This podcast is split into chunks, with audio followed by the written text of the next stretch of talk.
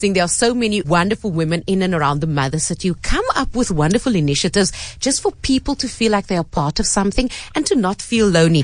And this initiative really is just incredible. It's called a friendship bench, and it has been started by the principal of the preschool called Hippoland, and they are part of primary school Jan van Riebeeck. Louise Nesser, thank you for your time this morning.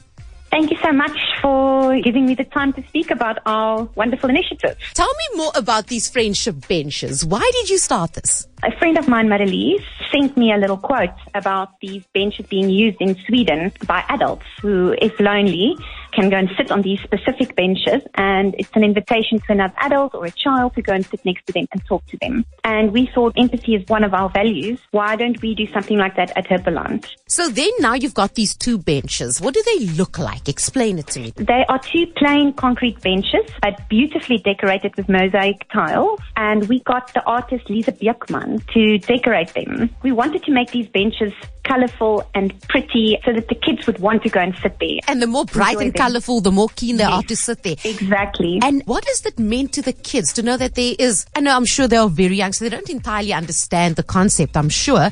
But I like the story behind knowing that there's a bench that I can go sit on when I am lonely or not feeling too great, and someone will understand that they can come to me. And I'm sure you are not just using it for the kids, but many teachers could also use it for the same reason. Exactly. So our kids use it. I had a little boy who once sat there and he was crying when I went to sit next to him and said, "What is wrong?" And he said, "I've been sitting here for 5 minutes and nobody came." Shame.